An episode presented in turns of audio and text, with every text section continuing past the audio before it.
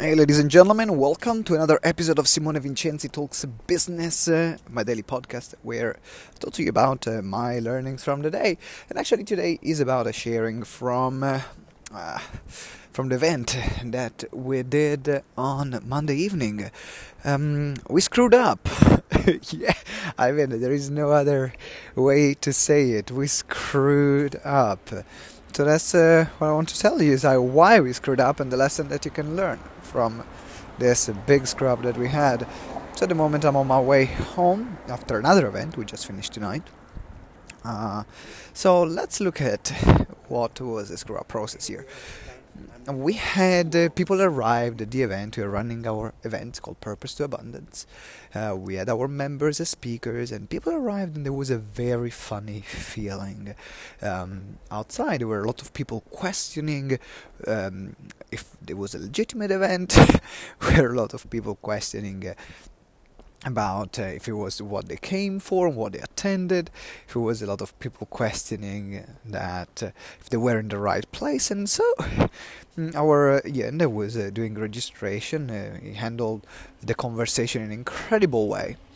But what happened that made attendees so upset? In fact, we received uh, actually quite a lot of negative review as a result of that. At the end, what happened that made the attendees so upset? Was the fact that when people registered, I didn't put uh, a tag in the database that would stop them to receive other emails. And because they signed up for a personal development event, they received consistent marketing material and promotion from the business side of it because I was in the middle of launching a program called the Profile Builder.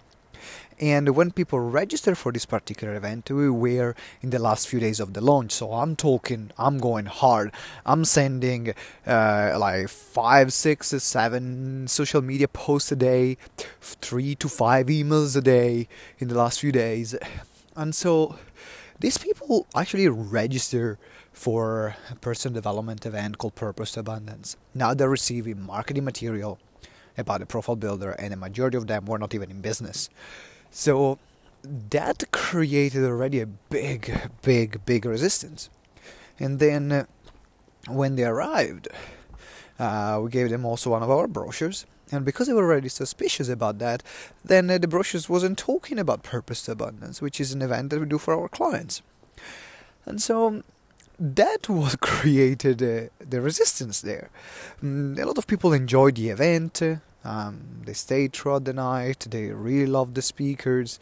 Uh, the speakers got applications even for people that wanted to work with them. So during the event, it was actually fine. But the before part is where we screwed up.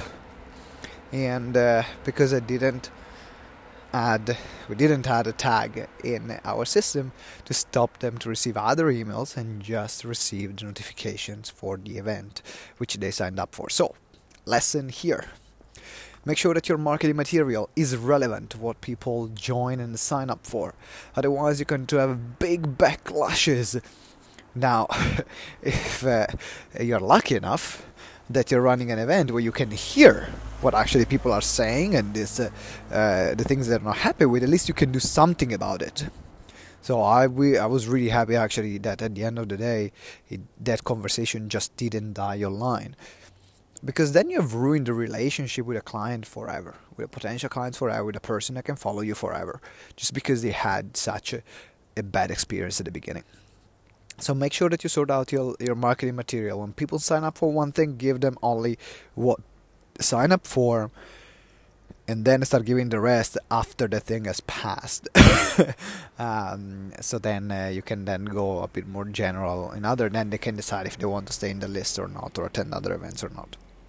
Alright, that's it for me, and uh, I wish you a really fantastic night. I'm going to sleep right now. It's, uh, it's quite late, it's almost midnight at the moment I'm recording if you're listening to this during the day or during the night, wherever you are. Thank you very much for listening, and I'll see you tomorrow for another episode of Simone Vincenzi Talks Business. Ciao, ciao, ciao.